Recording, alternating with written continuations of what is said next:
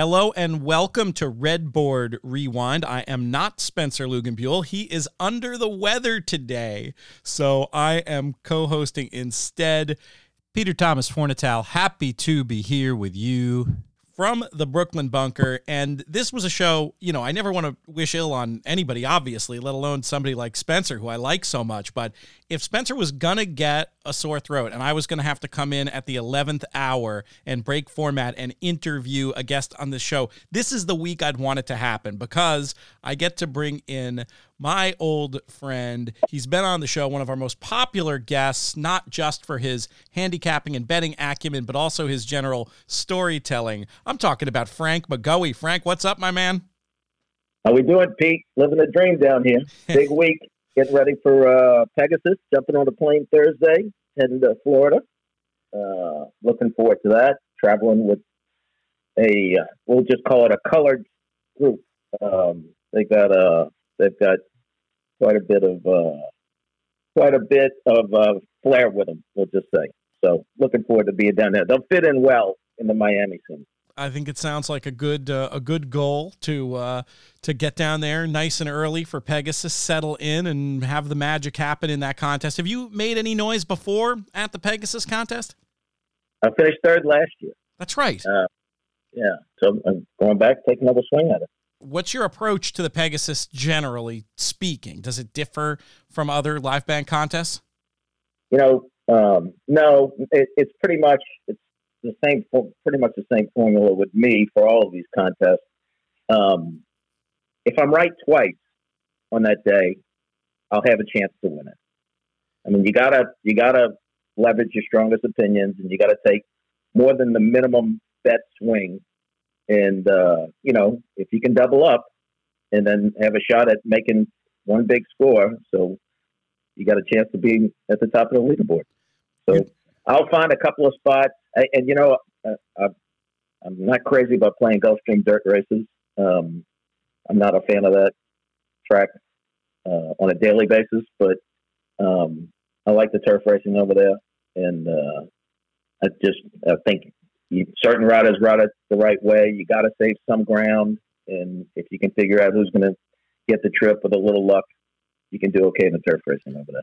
A lot of things to follow up on there already. First, on the contest front, you strike me as somebody who's not going to be afraid to go all in at any time on his strongest opinion. Am I reading that correctly? Yes.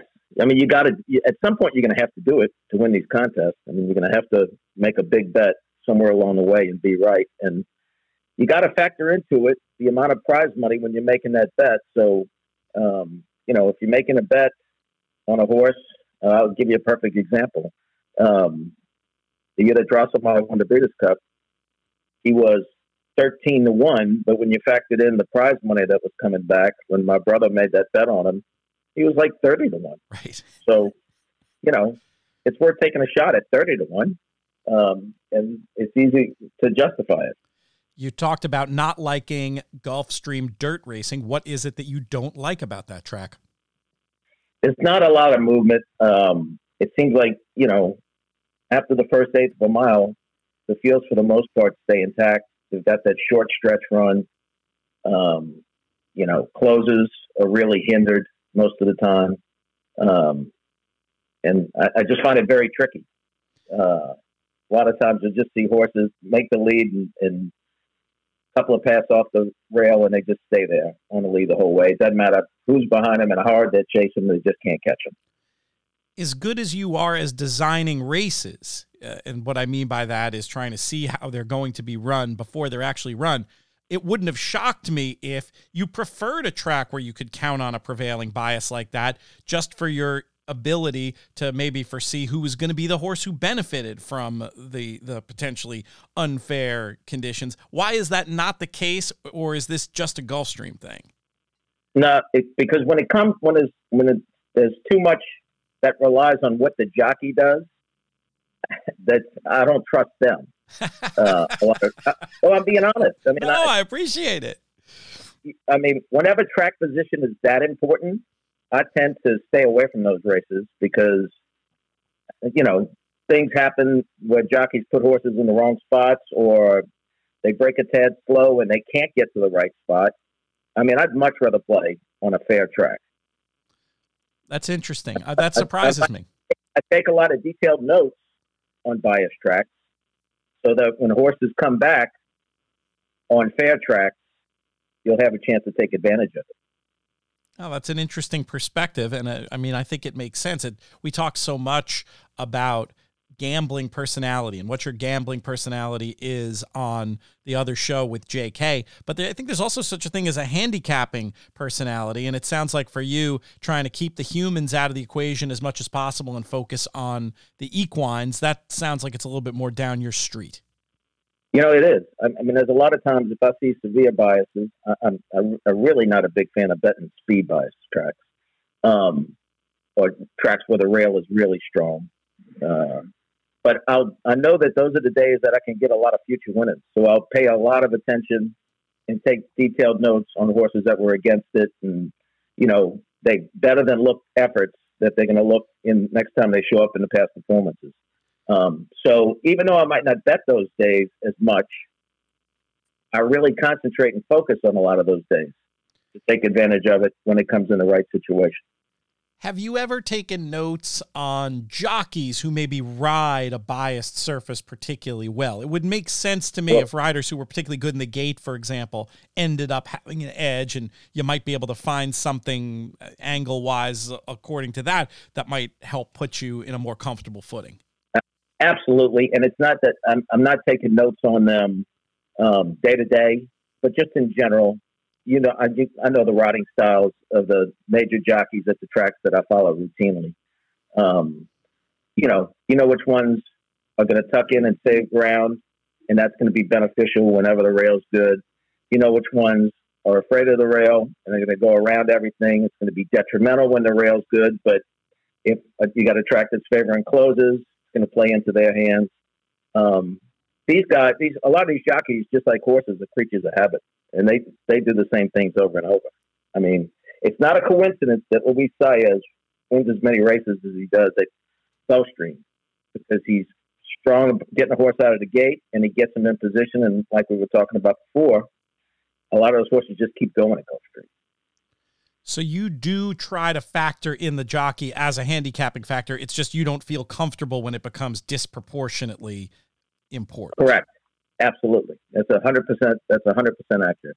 And you know, uh, the slower races are run, the more these jo- I mean, the slower, not the races in general, but the slower paces are, which tends to be um, something that we're seeing a lot of these days. The way jockeys are riding races, jockeys become more important, and how they how they're riding the race determines the outcome. A lot of times, almost just as much as how good the horse is.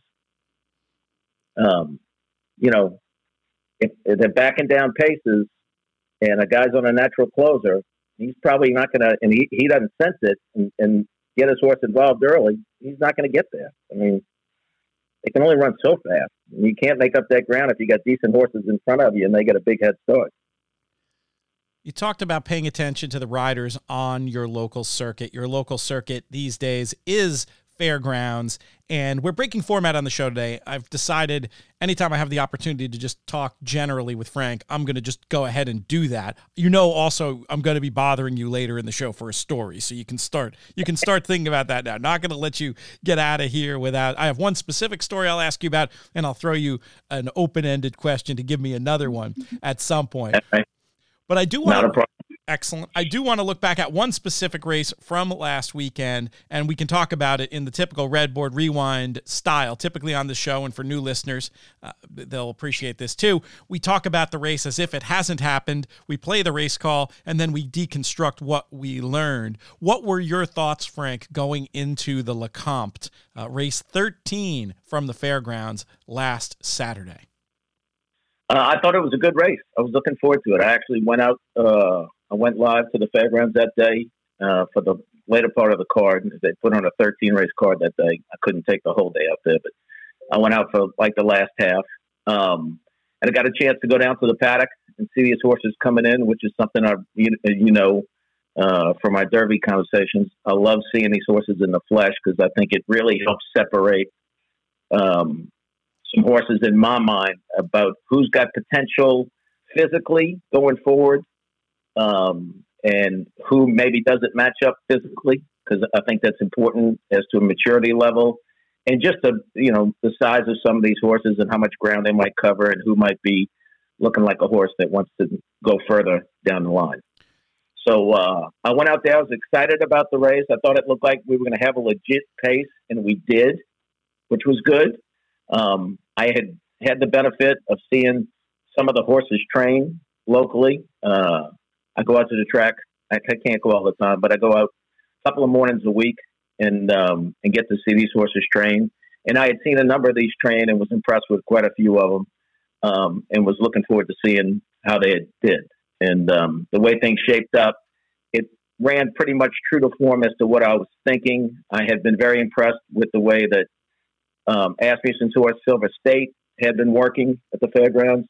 He had actually worked him uh, in company with three other horses the last time I saw him work, and he, he laid back off of them, took some dirt, and really finished well. And so I was looking forward to a big effort out of him. I had only seen a solo work from Enforceable, but he made a good appearance the day I saw him, and uh, he was moving really good. So he was definitely on my list.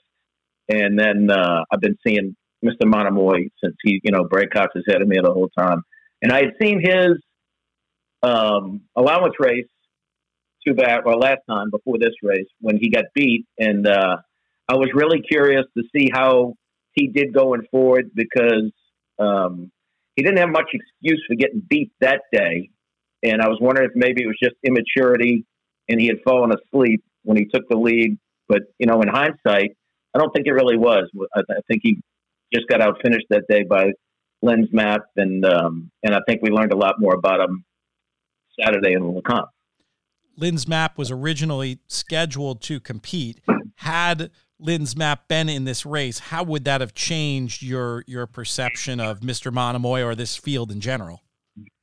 Well, um, it wouldn't have changed it that much because of where he was posted. He and he had drawn the 14 hole, and um, and you know I don't know if that factored anything into what Casse decided to do um, with scratching him. He's running at Oaklawn this weekend, um, so I, you know, from that post at this distance, that would have been tough. I know War Will did that, but that was a different scenario. That was, that was he was going to be posted wide going into the first turn because there was legit speed underneath him, and um, he probably wouldn't have caught much of the trip. He probably would have caught a similar trip to, uh, than that of Sycamore Run that he got, who was a 13, who was a good horse and I think deserves another chance, even though he didn't show up on Saturday.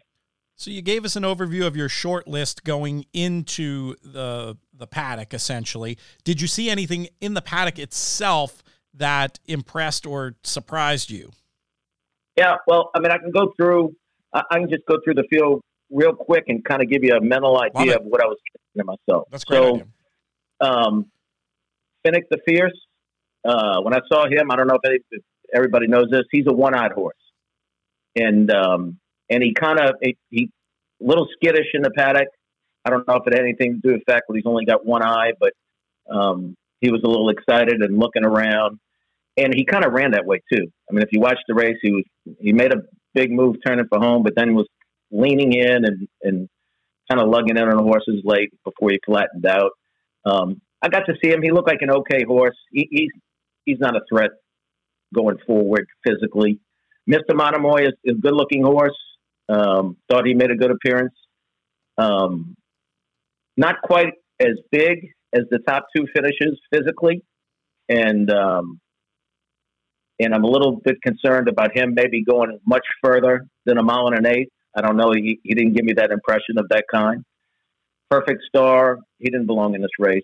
Um, he was clearly outclassed physically and on numbers, and he needs to go back something more realistic. Scabbard I had seen Scabbard tra- uh, train his only local work on January 12th here, and I wasn't really impressed. And I didn't know if he had done a lot more at Palm Meadows before he got here.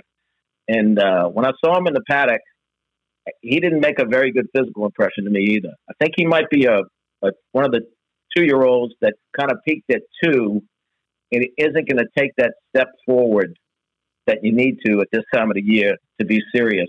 Accession, Steve Asmussen's one of his horses looked fantastic. Big, strong horse. He made a really good impression and uh, maybe a little bit more blocky, kind of uh, muscular build, more like a horse that would benefit from a bit of a cutback um, going forward. And he actually made a mid move in the race that would suggest that before flattening out late. Um, New Eagle didn't make much of an impression on me, just kind of average. Halo again, uh, kind of the same with New Eagle. Uh, not a bad looking horse. Can't knock him, but just nothing to really catch your eye. Jack the umpire, he was overmatched. He needs to. He needs to. You know, this wasn't Delta Downs. He did well over there, and he needs to look for that kind of company. Silver State is very attractive, good looking horse, strong, big. Came in with a presence about him too. Um, look, of all the horses in the race, he was the most filled out and, and looked the most confident coming into the paddock. Enforceable looked really good, but I tell you, Enforceable looked like a horse to me that still has some maturing to do physically, which could be speak very well for him down the line. I mean, he's had a lot of races, but he just looked he he looked a little bit. I mean, you could tell there's room for him to keep growing and to get uh, to get bigger and stronger. So, I mean, that's Casse's got to be really excited about him. And then Bango, uh, I don't remember that much about seeing Bango to be honest with you. Shakes, uh, shake, shake me up. He he made a good appearance. The Calumet horse, and um, he was okay. He was a Shackleford. I mean, he looked good. And Sycamore Run is a beautiful horse, uh, Joe Sharp's horse. Uh, and I mean, I, I, knew that first time going in, he looked fantastic. And and by the way, um, I think his race was a little bit his maiden race where he won, even though it was kind of the flow that day that he broke his maiden of December 21st, that Super Santa Saturday at the fairgrounds. That race was franked by the performance of Shake Some Action, who came back and, and won a good main race on the turf out of that race. He had been beaten well in, in that Sycamore Run race, and uh, so I think that that was a good heat. He's a nice horse. Fantastic. We love the rundown. We've never gotten the full rundown of what they look like in the paddock, and it's so important on the Triple Crown Trail. Before we play the call of this race, I wanted to get your uh, betting strategy. Were you alive in any picks coming into this race? Were you starting anew? How did you end up approaching it? Uh, I did well. I was a lot. I, I, made some pick fours. This race ended in the pick four, but it was pretty chalky. Um, I was going back to my the, the, way I had written the race. Uh, Silver State was my key. Nine with two, ten, and thirteen. That was the only horses I was playing. Um, so I was a little more heavily um, heavily locked into Silver State in the pick fours, but I had those all those numbers covered enough that I was going to make a profit if one of them won.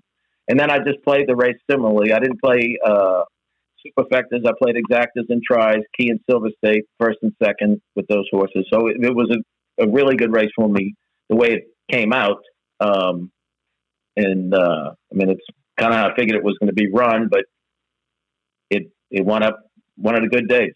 That's great. When you constructed those tickets, did you play the combinations equally in your key with Silver State, or did you have more money one some way or another? How much how much do you split hairs when it comes to the actual construction of your tickets?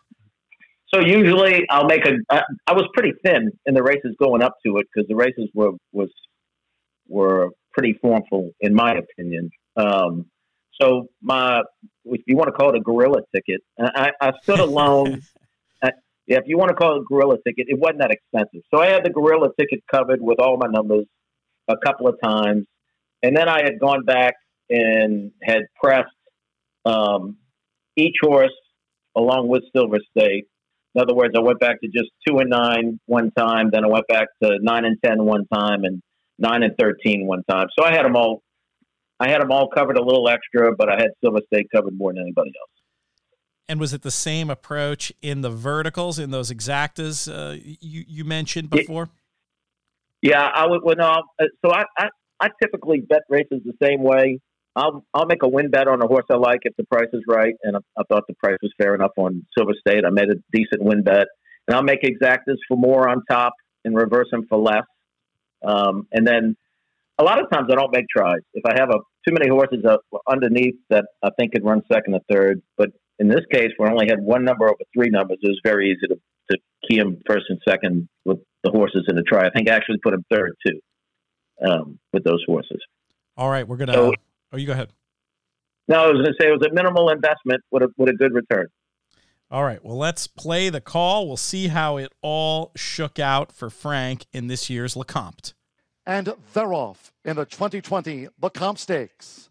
New Eagle between horses strikes out. Mr. Monomoy, good speed. Scabbard is right there with Jack the umpire. Bango with an early bid, and right with that is Shah Shah Shake Me Up as they charge into the clubhouse turn. It's Bango. Bango's taking the lead for Brian Hernandez Jr. Shah Shah Shake Me Up with an early move now into second as these three rolls go to the back of the track. Jack the umpire is just in third. Mr. Monomoy broke sharp. Fourth toward the inside for Florent Geroux with six furlongs to go. Sycamore Run is in the clear on the outside. Running in fifth position by length and a half. Scabbard is sixth with the rail. Then on the outside, New Eagle has the white blinkers with just inside five furlongs to go. Followed by Accession toward the rail, one of those Calumet Farm three black gold chevrons. It's a break of three more then to Silver State also in the maroon. Toward the inside is Halo again. Then on the outside, Enforceable in the back half of the field, along with Finnick, the Fierce, and Perfect Stars 13th.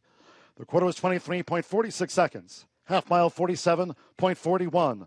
They turn again with three furlongs to go. Shah Shah Shake Me Up has taken a short lead from at the inside, looking to battle on his Bango, but has dropped back. Right there is Jack the umpire, along with Mr. Monomoy, who now looks to move through between horses. Heads are turned for home past the quarter pole. Three quarters in one minute 12. Point 20 seconds. Shah Shah Shake Me Up. Mr. Monomoy driven toward the inside. Here's Enforceable, who's rattling home with one furlong to go. And Enforceable has taken the lead. Mr. Monomoy battles. And on the outside is Silver State, but close to home with Julien Leparoux. It's Enforceable enforceable to win the Lecomte Stakes. Length and a half to Silver State. Mr. Monomoy was third, Scabbard fourth, from Finnick the Fierce next.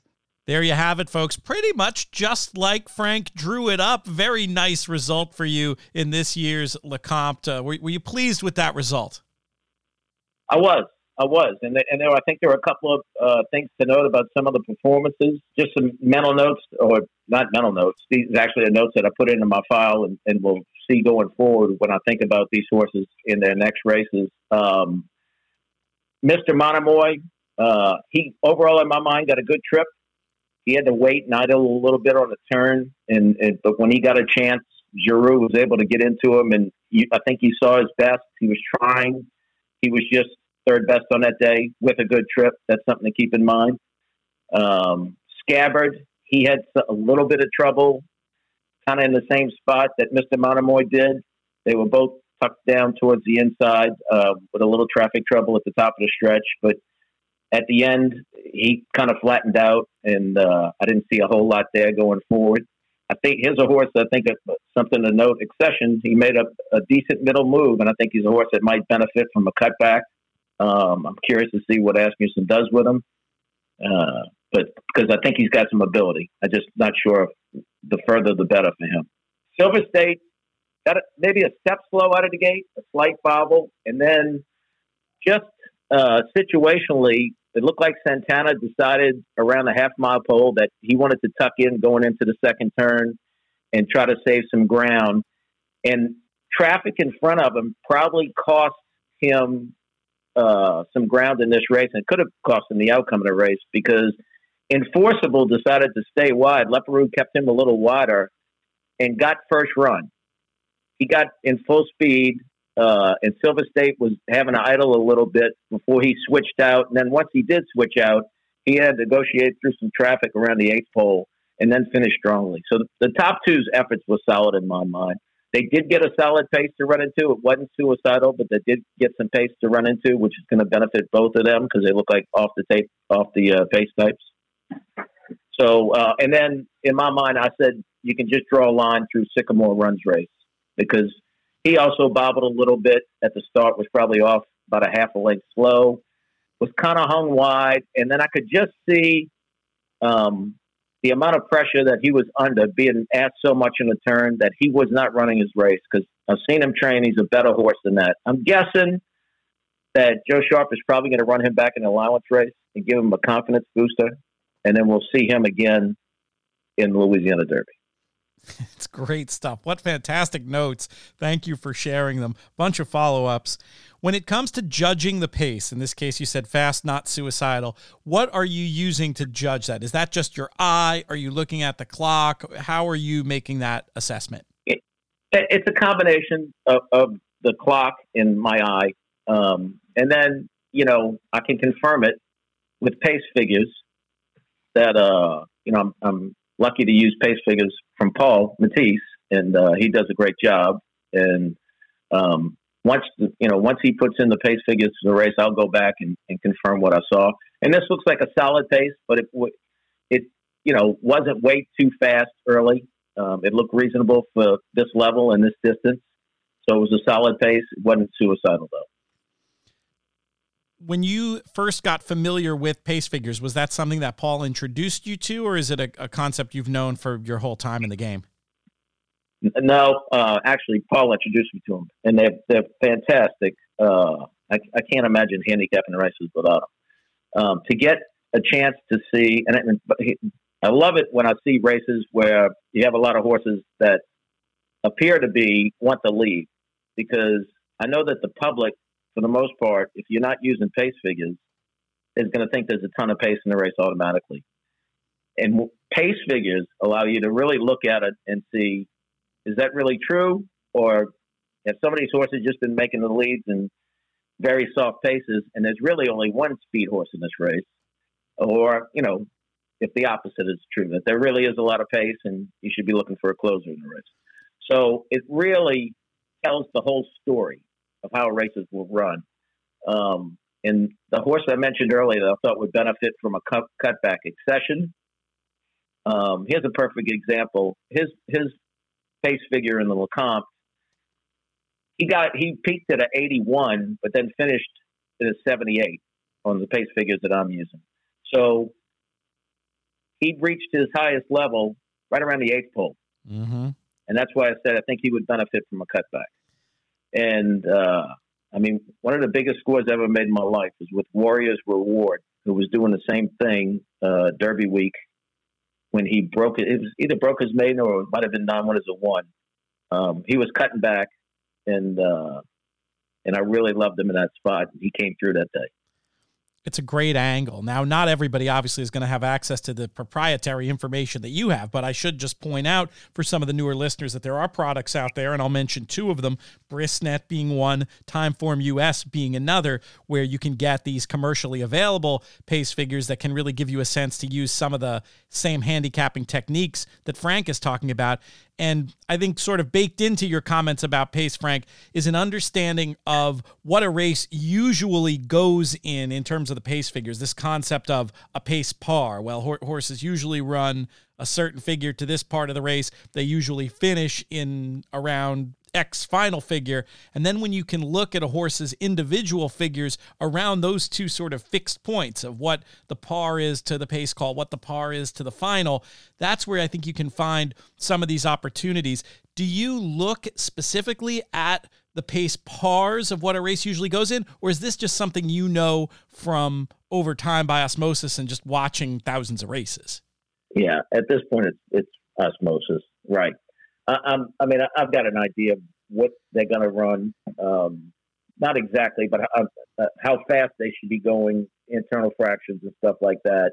Um, and you can tell if, if you get a, a, true, accurate portrayal of a horse's ability or uh, a, a, clear picture of the um, what these horses are capable of if you got a legit pace. And I think we really did get that in the Lecomte. I mean, I think this pace you know, no nobody on that was the speed horses weren't compromised because they went too fast, and the closers weren't um, dressed up because they went too fast. I think it was average, you know, a solid pace that the closers ran into, and they were just the best horses that day. One more specific note about the Lecomte, and then I want to talk to you about trip handicapping and looking at horses in the paddock, two of my favorite topics to discuss with you. But you mentioned you were somewhat optimistic about Silver State and Enforceable both going forward for different reasons. Do you think either of these horses is a serious Kentucky Derby or at least Louisiana Derby threat? I would think they both are. Um, I mean, I, I think uh, haven't seen anybody out there that has blown me away this year uh, as far as the three year olds. Well, I have seen one that's blown me away as far as the three year olds, but it's a filly. Her name is Taraz, um, and she's she's the best three year old at the fairgrounds. But uh, I know she's going to Oaklawn for her next start, and I don't know what the plan is, but she's special.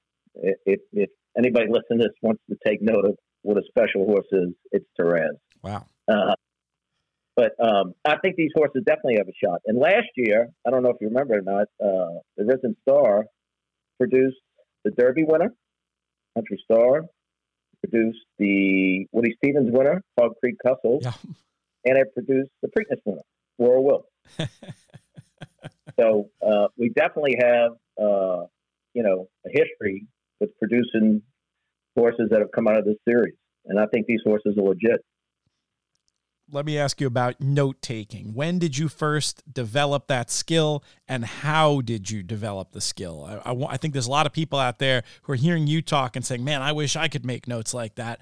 How did you learn? How is best for somebody else to try to learn? I started with a notebook and a pen, and I would just take general notes about the days in general as to what I, how I thought the track was playing. And this was probably 20 years ago. Um, and then uh, and then I would get more specific about horses that I thought, you know, had big performances when they were against the way the track was playing that day, and I'd write them down. I had a list. There was no bet back list at that time. There was no Equibase to put in your list. I just had a list. I had to wait and check the entries every day to see when they were running. um, it's, this is serious. This is exactly how it happened. The bad old uh, days. Uh, yeah, by chance, I met. Uh, I was at the Orleans for a handicapping contest, um, probably in 2005, and uh, and I met a guy um, who was doing some work with with Paul and Duke. They were all living out there in Vegas, and um, and I was doing this work by hand at Louisiana Downs for the, the horses I was following and uh, I exchanged some horses with this guy this day. I gave him some horses at Louisiana Downs, and knock on wood, I had a good day. He came and grabbed me and said, "I want you to introduce you to these guys. We could use somebody to do some work in Louisiana." Oh, that's great. And, ended up joining the the, the legendary. I'm gonna, I'm just going to call it a horse playing kibbutz. I don't really know what the right term is, but uh, and this of course is a proprietary database that you guys use. But folks out there, they there are products out there that allow you to take notes yeah, that are commercial. Very similar, and and I think that uh, the fact that there are products out there uh, that are similar now um, proved that what we were onto was the right thing. And I think you mentioned the virtual stable idea. I mean, that is just so important. Equibase.com, I think it's fairly easy to find if you go on there. Maybe it's under entries, and you can Correct. just, if you have a specific course you know you want to bet back, I'd say again, it depends on your style. If you're coming up with a couple of horses a day, you can manage them in a virtual stable. If you're coming up like you did before, notes on every horse, then you're going to probably need something a little more sophisticated to try to, to to manage all that stuff. But it's just it's just invaluable. And where did you learn the types of things you're you're talking about? I mean, did you read a book about trip handicapping, or does this just go back to you know whenever you first started going to the track? No, you, you know, I remember. So I remember having a, a real interest in it and, and, knowing that I was passionate about it. And I'm gonna tell you, I've heard so many people say this, and I guess it's true. I guess we owe this guy a lot more uh, credit. But I, Andy Beyer, Picking Winners, that was the first book I read on horse racing. And then I've read his fifty thousand dollar a year at the races, and then you just start getting into it more and more. And and you know this. I mean, handicapping is just layers and layers and layers of knowledge, and it never ends. That's the best part about this game. It never ends. You're always learning. If you're not getting better, you're falling behind. True or false? It is true, and and, and I also believe, um, I really believe that it's a lot like professional sports in the way that um, you gonna you got to be in your peak. At, you know, it's a lot of work to stay on top of this, and I, I I really think that the older you get, you're either gonna have to slow down your game or adjust your game because it's a grind to do it every day. I mean, I put a lot of hours into this every week. What's your business plan, Frank, as a horse player? So many of the players I've talked to lately that I've been interviewing for this uh, this book that we're going to call, with 100% sarcasm, "Easy Game," and it's going to be interviews with uh, successful handicappers and, and, pro players. And so much of the business model is the same, and it's people looking for they're grinding to get their information and perfect their information, but they're making their money off a handful of big hits and trying to limit the downside. Is that what it is for you? Or are you more of a, no. a of a grinder?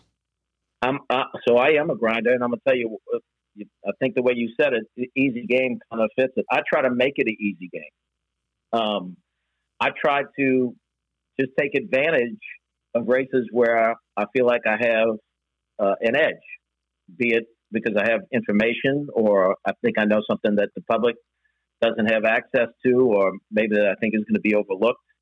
Um, so I would much rather. I, I'm I'm not a big home run hitter. I don't play a lot of pick six tickets. I don't play. I, I really don't play a, a ton of pick fives. I mean, I know there's value with the low takeout, but I'd rather beat up a race any day of the week. I'd rather keep it simple because one thing about this business, when you're right in this business, you've got to get paid, yeah. and there's no easier way to getting paid than hitting a win bet in an exacta. You got to hit the exacta to hit the try. You got to hit the try to hit the super. I'd rather just hit the exacta for more and not have to worry about who runs third most of the time. I, I like what you're saying a lot now, but how many bets can you find realistically in say a week where you can? Oh, I play. I play a number. Yeah, I mean, I, there's usually three or four races on a card that I'm playing um, where I think I've, I've got an opportunity to make a profit, and I'm right now I'm seriously following uh, two, three tracks a day it's going to be more when Oaklawn starts because there's going to be some fairgrounds horses shipping over there. But I'm following the Louisiana tracks that are running, fairgrounds in Delta, and then a little Gulfstream here and there. You've talked about having a civilian job at times as opposed to your horse player job. Times when horse playing is more important to your income. Does it change the way that you play at all, or are you pretty much the same horse player no matter what else you have going on professionally? No, I, I spend a lot more time uh, on it right now. This time of year, when the fairgrounds is running live, uh, I'm out there a lot, and um, I'm watching a lot of horses train. I mean, I'm, I'm trying to take advantage. It's it's a real opportunity because this is one game where the horses they play like they practice, and when you get a chance to see them practice uh, or see them up close and personal, sometimes you don't even have to see them working. You can just see them galloping and see horses that are just, I mean, they're just exuding energy. You know, you're going to get a big effort out of them. And I try to say, I, I would pay attention to that, you know, in the post parade and in, in, horses in the paddock. Um, you can just see when horses are jumping out of their skin.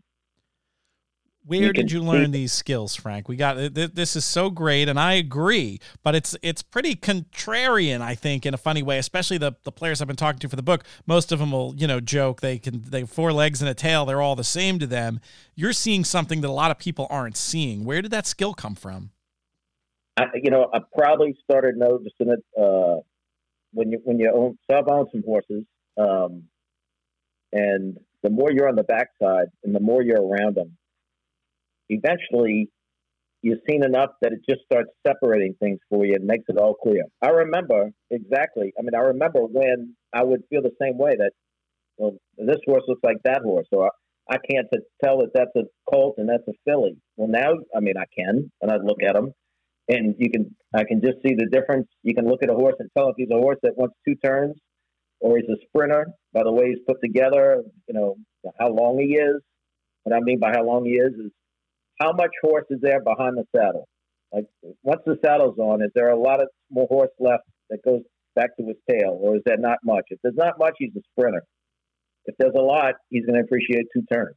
That's interesting. I never heard it put that way before. I think about it in terms of type, certainly, and that idea Maggie Wolfendale is always talking about about the the sprinters who are built downhill. But I think that's yeah. a good. I think that's an, another really interesting way of looking at it. And did you have a teacher, or did this really just come from hanging around and watching? Uh, yeah, well, I had a teacher by hanging out with these these knuckleheads I used to hang out with.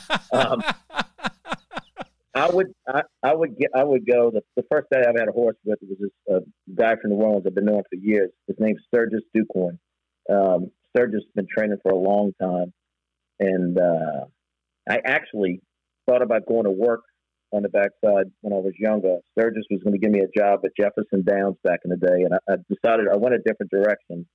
Um, but anyway, when I got my first horse, it was with Sturgis, and I started hanging out with Sturgis and Merrill Scherer and Ray Sabile, and even Eddie, Eddie Delahoussaye would come around every now and then, and it was like being at a comedy show every morning.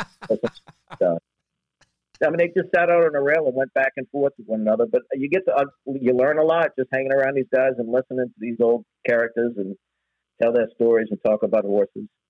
Uh, and then you know, just the more you're around it, Pete. I don't have to tell you. The more you're around it, the more you see. I, I would I would recommend to anybody that wants to learn uh, more about how horses look to go to whatever track they're closest to during training hours.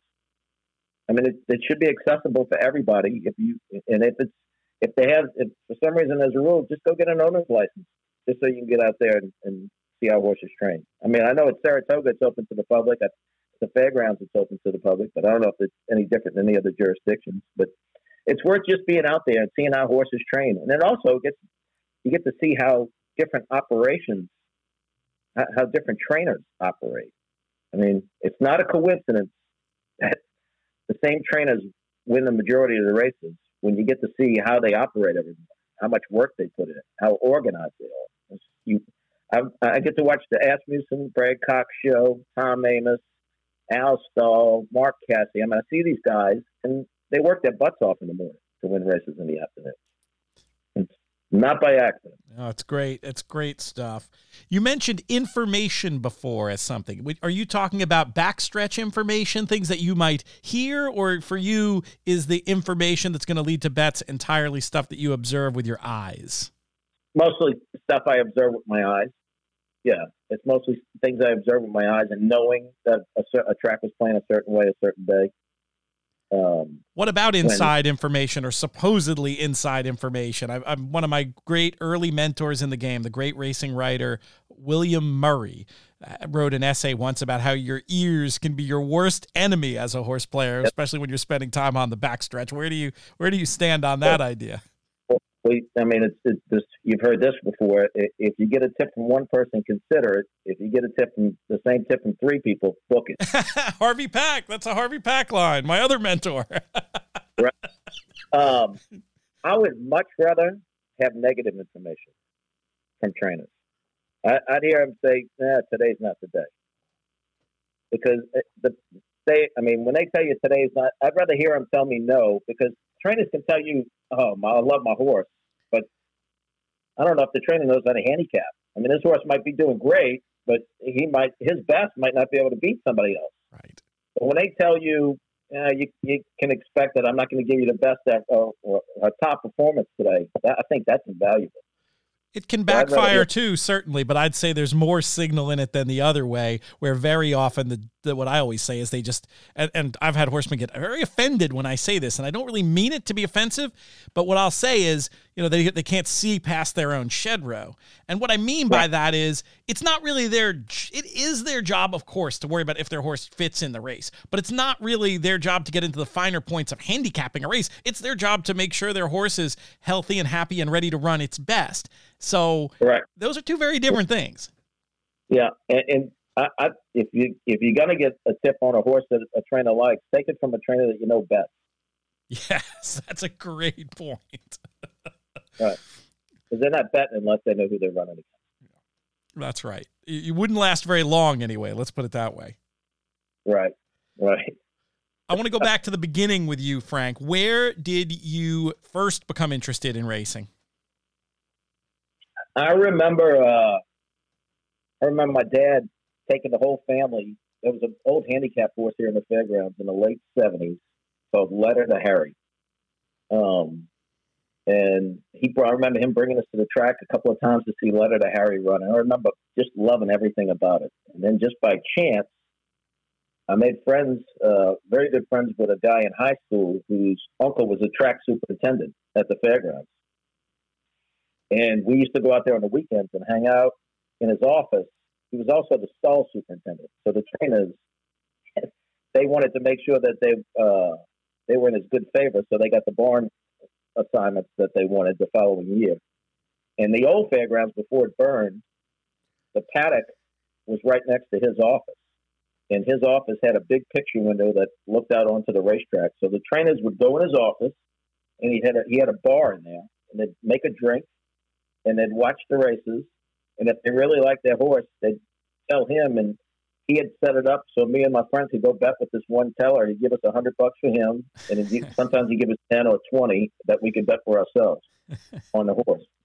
And it didn't take long before I was hooked. Oh, that's great.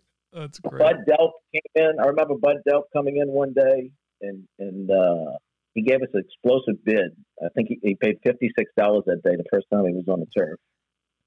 Um, it didn't take long at all. Oh, I remember so I, I spent a lot of time at the fairgrounds when I was a teenager. Um, I remember the first year that Lukas brought a horse down. It was Balboa Native.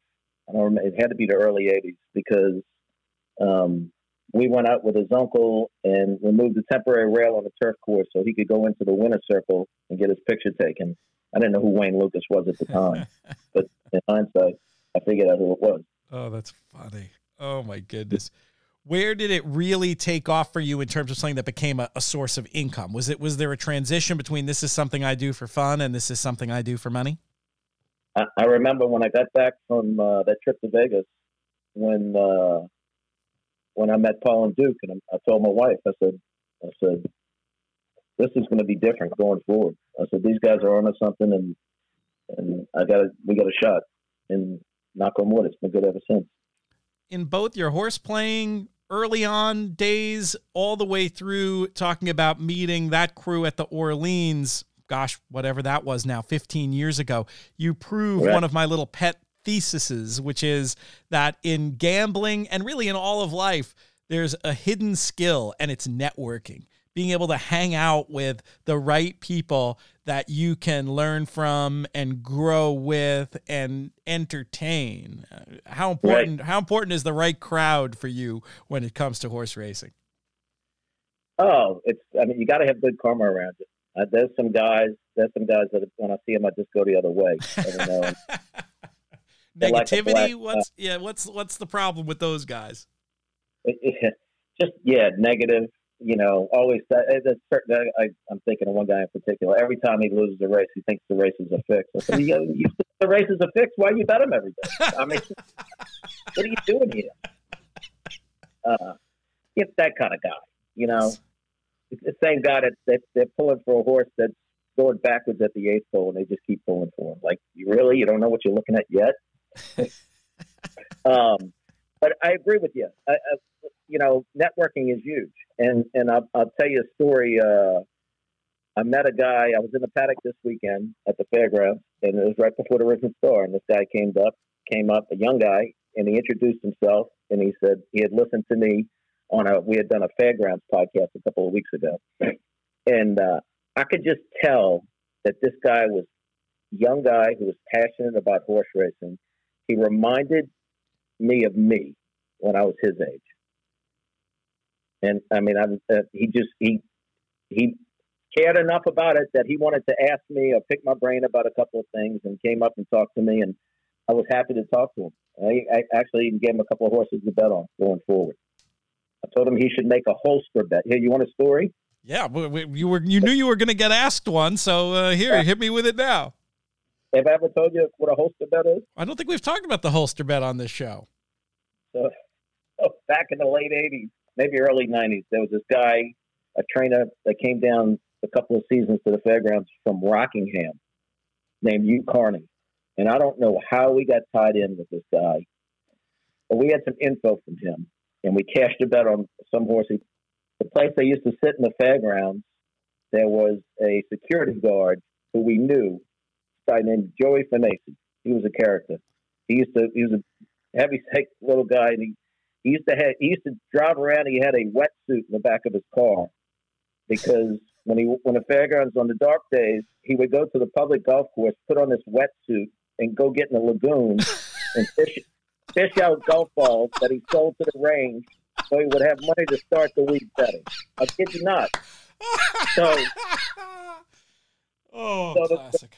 the the first Hugh Carney horse wins, and unfortunately for Joey, the second Hugh Carney horse wasn't running till Sunday, which is late in the week. So he had blown all his golf ball money, but he wasn't gonna he wasn't gonna miss this opportunity.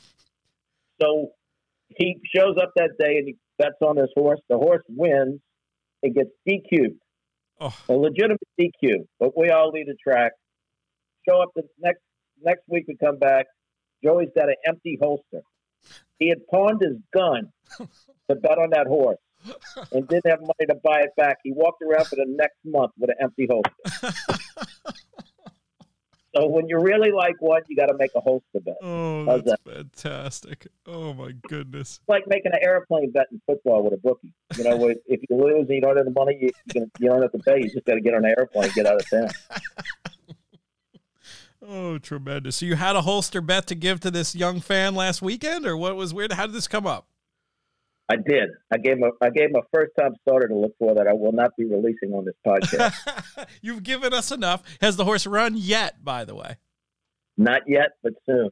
Okay, interesting. Interesting. Can you give us any clue just to play the game? I'm not trying to hold your feet to the fire here, but just is it one we're going to be looking at that maybe that's a the shorter end of the odd spectrum that we can guess, or is this is this one that's really uh, hidden from view? No, no, no. He'll be he'll be reasonable. He'll take money.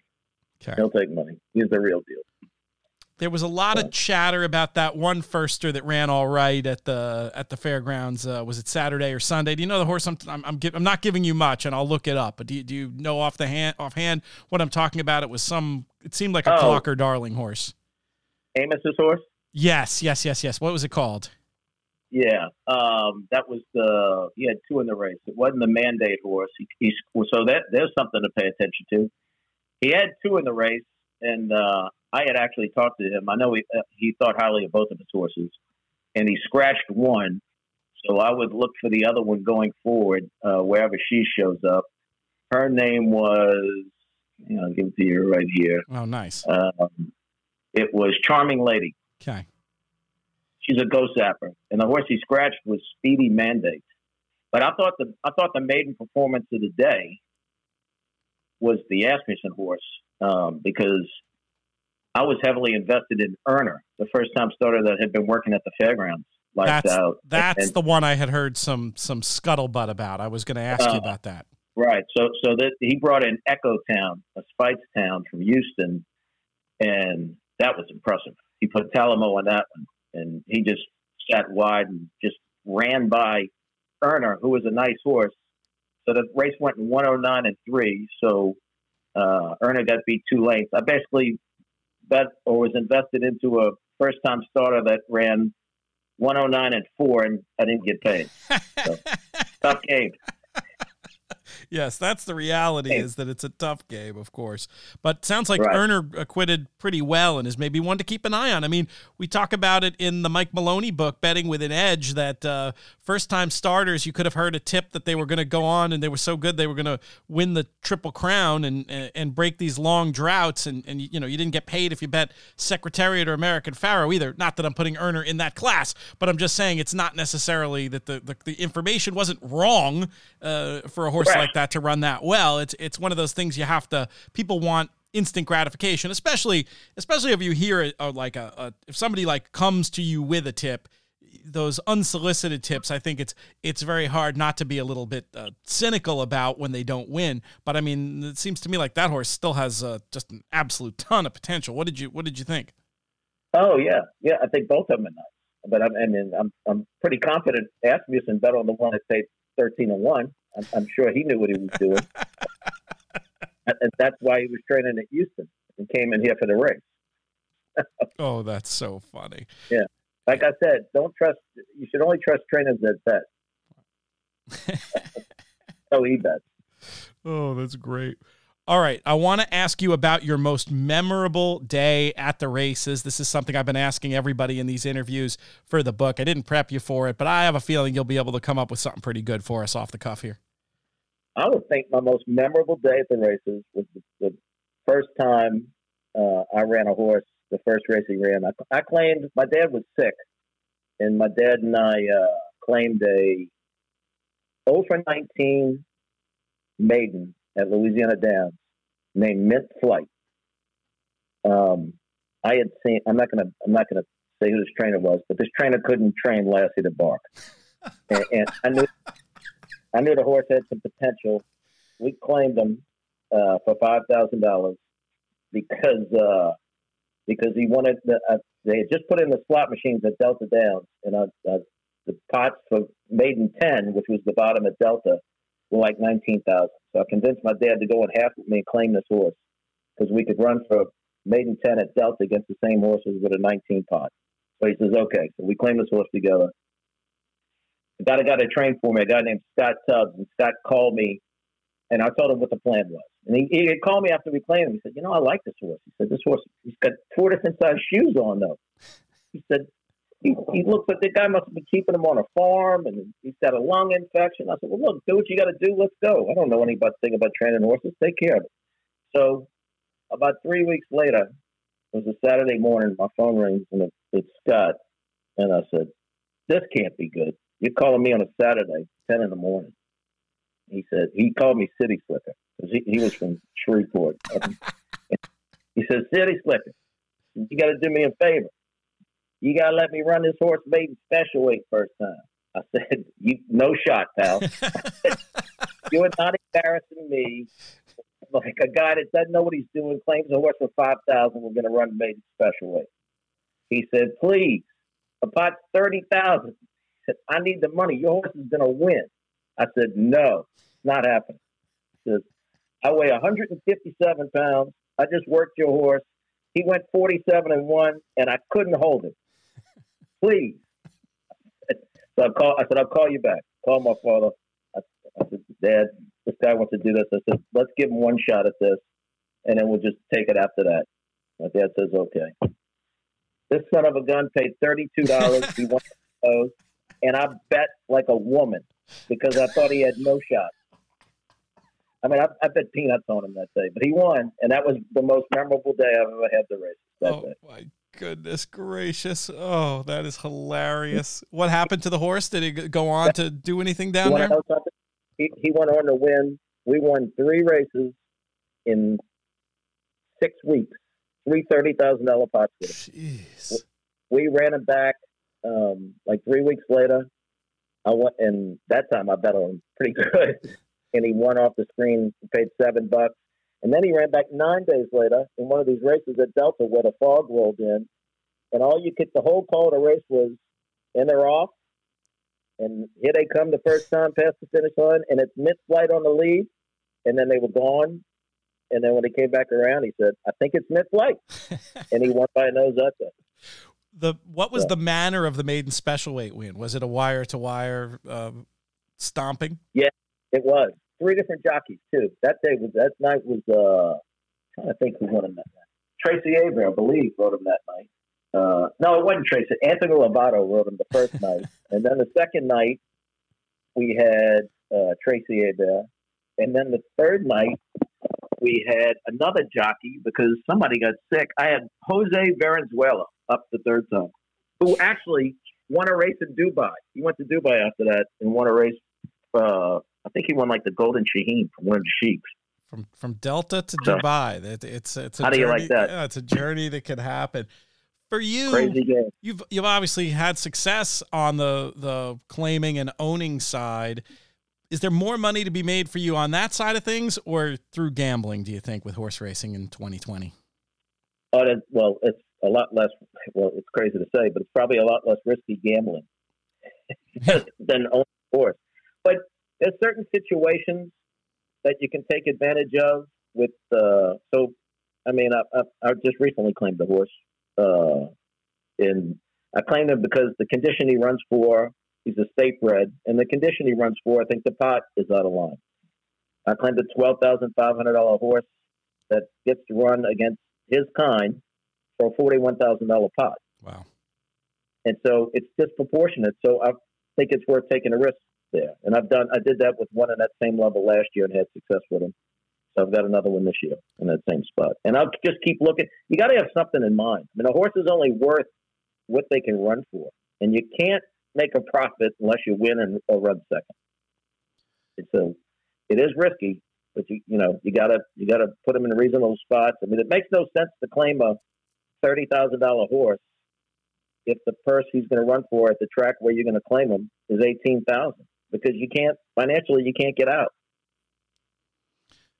Who's this one with, trainer wise? And uh, did you uh, feel like sharing the name? Bret Calhoun. He's out, he's actually on the also eligibles this Saturday okay. at Fairgrounds. I don't know if we get in. His name is Louisiana Moon. It's a great name, actually. Yeah, he's by a Malibu Moon out of the Ghost Aftermath. Oh, geez, very, very nicely bred. All right, well, we we certainly uh, wish you wish you Godspeed, Frank, with that. And it, it would be a good day if I win the Pegasus my horse draws in and wins, I might never gambling. I might just retire. I don't believe it for a second. You're not going to put that line over on me. Um, yeah. actually, before we let you get out of here, I do want you to reflect on uh, the amazing achievements that your brother has had in contests. Of course, Patrick being the only two-time winner of a major tournament, pretty much uh, winning that Breeders' Cup betting challenge back to back. Uh, will he be participating at the Pegasus? What what's he up to these days? You know, he gave you full marks for bringing him in and coaching him up and, and doing all that stuff. I, I just want you to talk about that for a minute too. He's actually under house arrest right now uh, from the national championship game night with LSU. what happened? Well, he called me about. Well, I think it wound up being uh, six bottles of Opus One is what happened. Uh, a silver oak, one of the two. Yeah, he called me about uh, six o'clock that night, which was about an hour before kickoff, and he could barely speak. And I said, "You better not be driving." Apparently, him and some of his buddies went to lunch, uh, and it just rolled right through to the point where they had the staff of the restaurant. They were buying so much wine, the staff of the restaurant went out and acquired them a TV and put it right in front of that table to watch the entire game there. Just keep drinking. So he, I think he's under. He's definitely under house arrest. He won't be making the Pegasus trip. Oh my goodness, that's hilarious. Yeah. But but I give Patrick all the credit in the uh, in the contest scene for saying you, you're not taking any of this money home. You're going for it, and you got to win, or you got to. It's a tool in these contests, and I get it. If somebody wins in and you need some money, I mean, I've been there. I know it. Um, but if you have the chance to win the contest, that money's got to be a tool for you, and you got to be willing to use it that way. Well, nobody showed it better. He really did help author the template. I feel like it's evolved over time more to what you were talking about before, where you maybe need to make two moves at this point to be able to get the job done. But uh, the the stones he showed in those last races, both of those years, yeah, you must have been very proud, and I'm guessing maybe also a little bit envious. Yeah, yeah. Oh no, very proud. And actually, I'm I'm very proud. Uh, I mean, I've just seen how how far uh, his handicapping knowledge has come, and I feel like uh, you know I take credit for getting him involved. And we have Patrick and I talk about horses probably ten times a week. It's crazy. He calls me on his way to work and on his way home, and he always wants to talk about what happened that day. or was running this day, and um, and I could just hear it. I mean, he I watch him become a better and better handicapper over the years. Fantastic stuff. Well, great luck at the Pegasus. Hopefully, we'll be interviewing you again on the early show next week for the regular In the Money pod, as we, we like to have the Pegasus winner on. And hopefully, it's going to go your way. I appreciate it, Pete. Let's get him home. Thank you, my friend. All right, that's going to do it for this edition of Redboard Rewind. Had a lot of fun sitting in for Spencer Luginbuehl today. Hopefully, his voice is feeling better and he'll be back with you next week.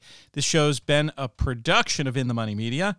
I am the president and guest host today.